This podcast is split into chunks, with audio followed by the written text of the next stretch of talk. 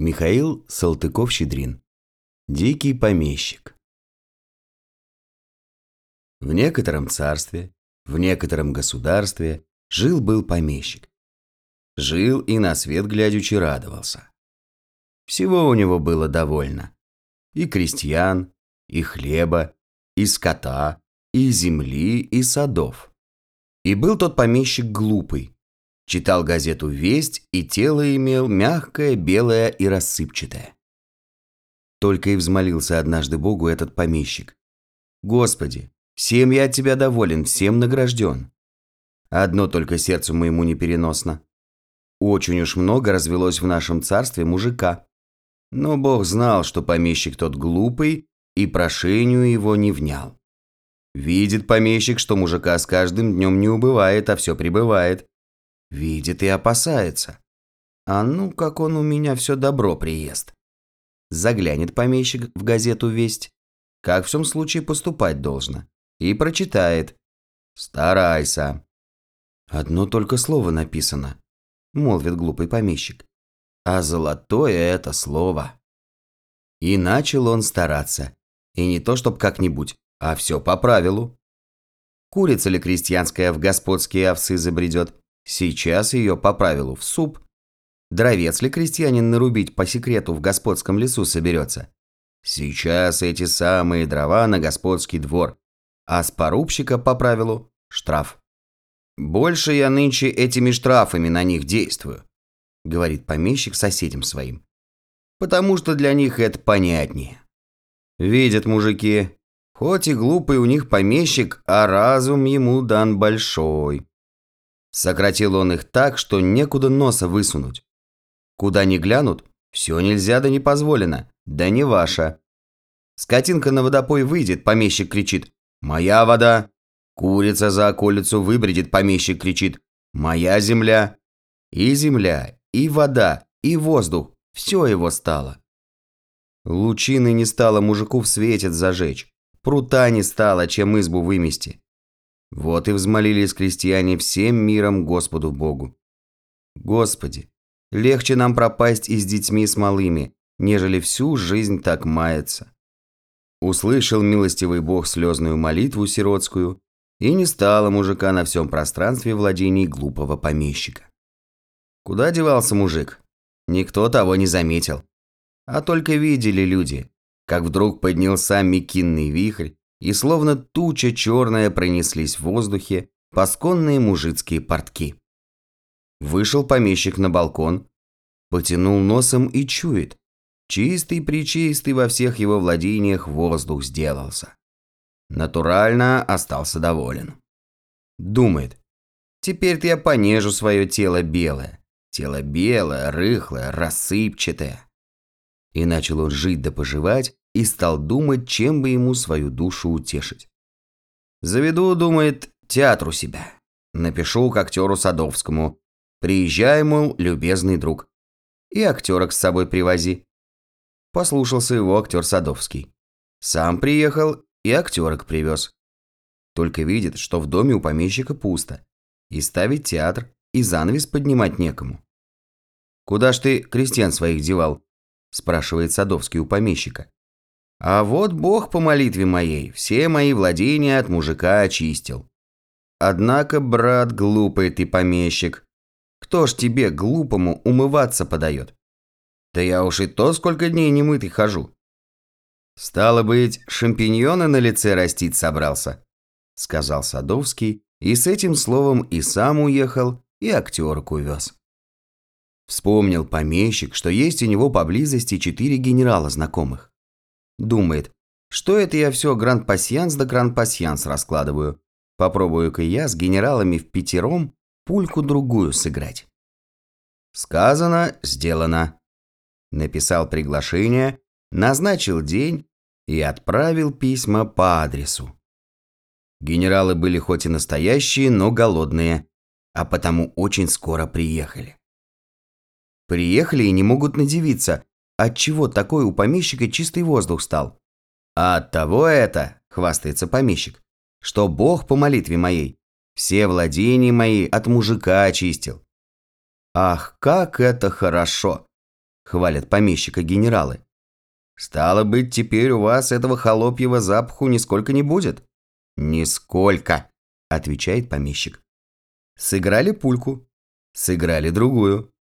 Чувствуют генералы, что пришел их час водку пить. Приходят в беспокойство, озираются. Должно быть, вам, господа генералы, закусить захотелось? Спрашивает помещик. Не худо бы, господин помещик. Встал он из-за стола, подошел к шкапу и вынимает оттуда по леденцу да по печатному прянику на каждого человека.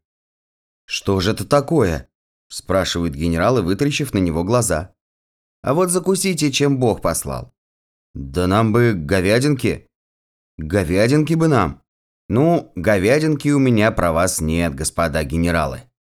Потому что с тех пор, как меня Бог от мужика избавил, и печка на кухне стоит нетоплена».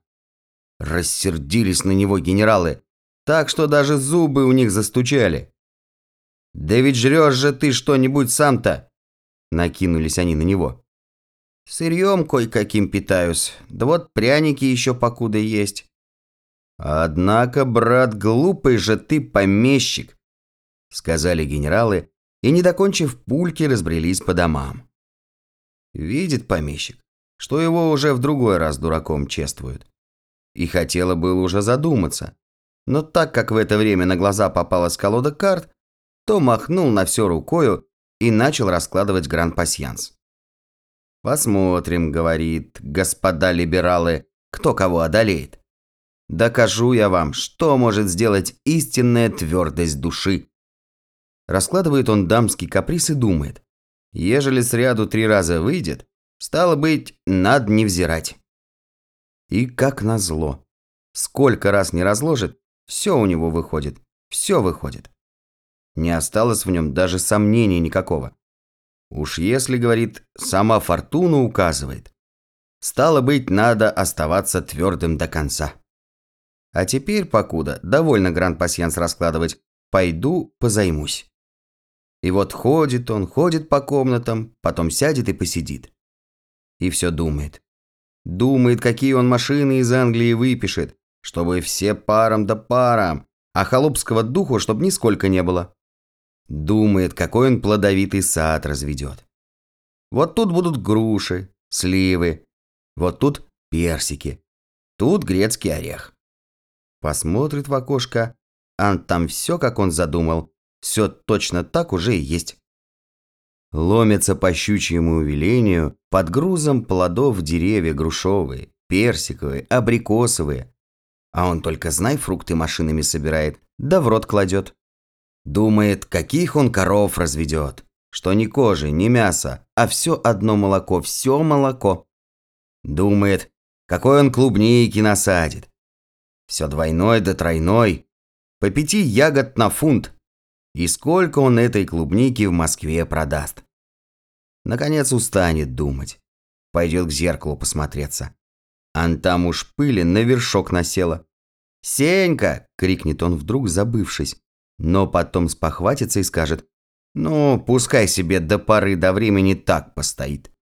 А уж докажу же я этим либералам, что может сделать твердость души». Промаячит таким манером, покуда стемнеет, и спать. А во сне сны еще веселее, нежели наяву снятся.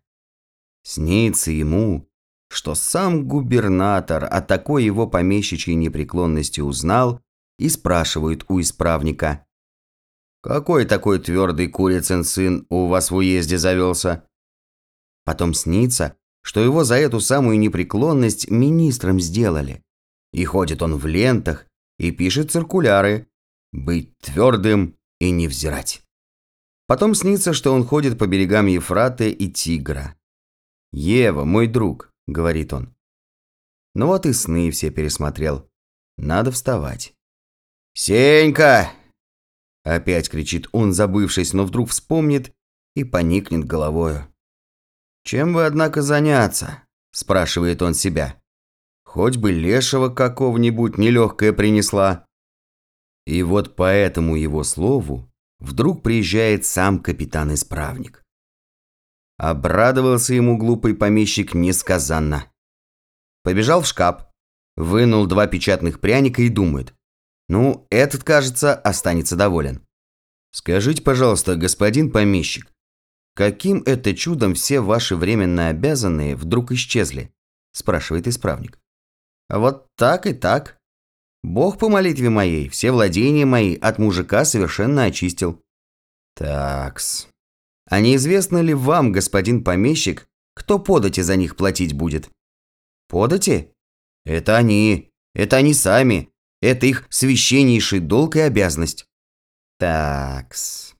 А каким манером эту подать с них взыскать можно, коли они, по вашей молитве, по лицу земли рассеяны? Уж это... не знаю. Я с своей стороны платить не согласен. А известно ли вам, господин помещик, что казначейство без подати и повинностей, а тем паче без винной и соляной регалии существовать не может? Я что ж, я готов. Рюмку водки... Я заплачу? Да вы знаете ли, что по милости вашей у нас на базаре ни куска мяса, ни фунта хлеба купить нельзя. Знаете ли вы, чем это пахнет? Помилуйте, я с своей стороны готов пожертвовать. Вот целых 2 пряника. Глупый же вы, господин помещик, молвил исправник, повернулся и уехал, не взглянув даже на печатные пряники. Задумался на этот раз помещик не на шутку. Вот уж 3-й человек его дураком чествует. 3-й человек посмотрит на него, плюнет и отойдет. Неужто он в самом деле дурак? Неужто та непреклонность, которую он так лелеял в душе своей, в переводе на обыкновенный язык означает только глупость и безумие? И неужто вследствие одной его непреклонности остановились и подати, и регалии, и не стало возможности достать на базаре ни фунта муки, ни куска мяса? И как был он помещик глупый, то сначала даже фыркнул от удовольствия при мысли, какую он штуку сыграл. Но потом вспомнил слова исправника. А знаете ли, чем это пахнет? И струсил не на шутку. Стал он по обыкновению ходить взад да вперед по комнатам и все думает. Чем же это пахнет? Уж не пахнет ли водворением каким? Например, Чебоксарами. Или, быть может, Варнавиным? Хоть бы в Чебоксары, что ли. По крайней мере, убедился бы мир, что значит твердость души. Говорит помещик, а сам по секрету от себя уж думает. В Чебоксарах-то я, может быть, мужика бы моего милого увидал. Походит помещик и посидит. И опять походит. К чему не подойдет, все, кажется, так и говорит. А глупый ты, господин помещик. Видит он, бежит через комнату мышонок и крадется к картам, которыми он гран-пасьянс делал, и достаточно уже замаслил, чтобы возбудить ими мышиный аппетит. Кш! Бросился он на мышонка. Но мышонок был умный и понимал, что помещик без сеньки никакого вреда ему сделать не может. Он только хвостом вильнул в ответ на грозное восклицание помещика и через мгновение уже выглядывал на него из-под дивана, как будто говоря: «Погоди, глупый помещик, то ли еще будет. Я не только карты, а и халат твой съем. Как ты его позамаслишь как следует?» Много ли, мало ли времени прошло, только видит помещик, что в саду у него дорожки репейником поросли. В кустах змеи да гады всякие кишмя кишат, а в парке звери дикие воют. Однажды к самой усадьбе подошел медведь. Сел на корточках, поглядывает в окошки на помещика и облизывается. «Сенька!» – вскрикнул помещик, но вдруг спохватился и заплакал. Однако твердость души все еще не покидала его. Несколько раз он ослабевал. Но как только почувствует, что сердце у него начнет растворяться, сейчас бросится к газете «Весть» и в одну минуту ожесточится опять. Нет, лучше совсем одичаю. Лучше пусть буду с дикими зверями по лесам скитаться. Но да не скажет никто, что российский дворянин, князь Урус Кучун Кильдибаев, от принципов отступил. И вот он одичал. Хоть в это время наступила уже осень, и морозцы стояли порядочные, он не чувствовал даже холода. Весь он с головы до ног оброс волосами, словно древний Исав, а ногти у него сделались как железные. Сморкаться уж он давно перестал. Ходил же все больше на четвереньках и даже удивлялся, как он прежде не замечал, что такой способ прогулки есть самый приличный и самый удобный. Утратил даже способность произносить членораздельные звуки и усвоил себе какой-то особенный победный клик, среднее между свистом, шипением и рявканьем. Но хвоста еще не приобрел. Выйдет он в свой парк, в котором он когда-то нежил свое тело рыхлое, белое, рассыпчатое, как кошка в один миг взлезет на самую вершину дерева и стережет оттуда. Прибежит это заяц, встанет на задние лапки и прислушивается, нет ли откуда опасности. А он уж тут как тут. Словно стрела соскочит с дерева, вцепится в свою добычу, разорвет ее ногтями, да так со всеми внутренностями, даже со шкурой, и съест. И сделался он силен ужасно. До того силен, что даже счел себя вправе войти в дружеские сношения с тем самым медведем, который некогда посматривал на него в окошко. «Хочешь, Михаил Иванович, походы вместе на зайцев будем делать?» – сказал он медведю. «Хотеть, а чё не хотеть?» – отвечал медведь. «Только, брат, ты напрасно мужика этого уничтожил». «А почему так?» «А потому что мужика этого есть не в пример способнее было, нежели вашего брата-дворянина. И потом, скажу тебе прямо, глупый ты помещик, хотя мне и друг». Между тем капитан-исправник хоть и покровительствовал помещикам, но ввиду такого факта, как исчезновение с лица земли мужика, смолчать не посмел. Встревожилось его донесением и губернское начальство. Пишет к нему. «А как вы думаете, кто теперь подати будет вносить? Кто будет вино по кабакам пить? Кто будет невинными занятиями заниматься?» Отвечает капитан-исправник. «Казначейство де теперь упразднить следует. А невинные де занятия и сами собой упразднились. Вместо же них распространились в уезде грабежи, разбой и убийства. На днях де и его, исправника, какой-то медведь не медведь, человек не человек, едва не задрал. В каковом человека медведя и подозревает он того самого глупого помещика, который всей смуте зачинщик». Обеспокоились начальники и собрали совет. Решили: мужика изловить и водворить. А глупому помещику, который всей смуте зачинщик, наиделикатнейше внушить, дабы он фанфаронство свои прекратил и поступлению в казначейство подати и препятствия не чинил. Как нарочно в это время через губернский город летел отроившийся рой мужиков и осыпал всю базарную площадь. Сейчас эту благодать обрали, посадили в плетушку и послали в уезд. И вдруг опять запахло в том уезде мекиной и овчинами. Но в то же время на базаре появились и мука, и мясо, и живность всякая. А податей в один день поступило столько, что казначей, увидав такую груду денег, только всплеснул руками от удивления и вскрикнул: «И откуда вы, шельмы, берете?» Что же сделалось, однако, с помещиком, спросят меня читатели. На это я могу сказать, что хотя и с большим трудом, но и его изловили. Изловивши, сейчас же высморкали, вымыли и обстригли ногти. Затем капитан-исправник сделал ему надлежащее внушение, отобрал газету «Весть» и, поручив его надзору Сеньки, уехал. Он жив и до ныне. Раскладывает гран-пасьянс, тоскует по прежней своей жизни в лесах, умывается лишь по принуждению и по временам мычит.